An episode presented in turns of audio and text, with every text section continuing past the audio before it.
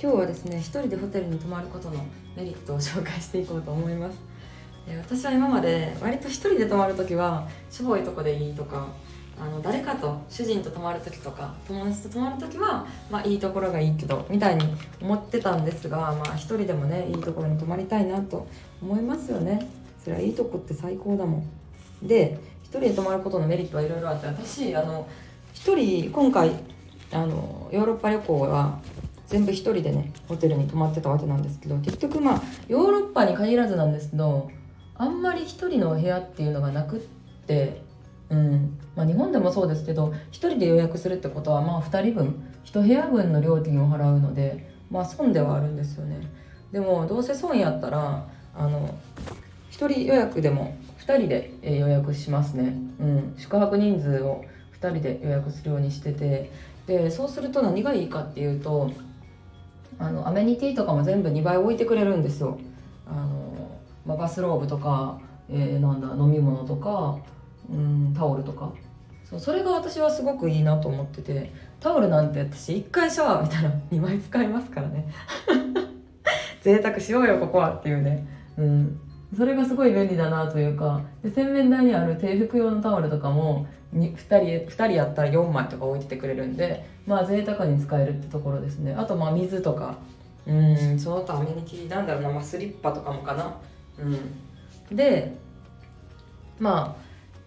そう。であとはまあ一人でさホテルに泊まってさ改めていいなと思ったんが、まあ、裸でうろうろできるとこですよね。いやこれさそのさ何シャワー浴びる時とか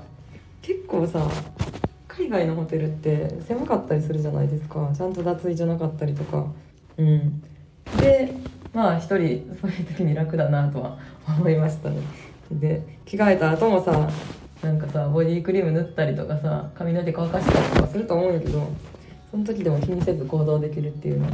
なので是非皆さんも一人ホテルステイやってみてください。うん。どんなホテルでもいいと思うしでもさなんかさこうさうん仕事で行き詰まったりとか子育て大変なこととかもう生きてたらいろんなことがあると思うんですけどやっぱ息抜きは本当に大事でうん。息抜き私もさ休めへん時はさ息抜きしたとってそれがさ売り上げにつながるわけないやんとか思ってましたよ。うん。もうさメルマガ勝てないって悩みながらもさ絞り出さないととか思ってたけどでもさホテルステイしたらさこんな感じでさ喋れるネタがめっちゃ出てくるわけ。うん。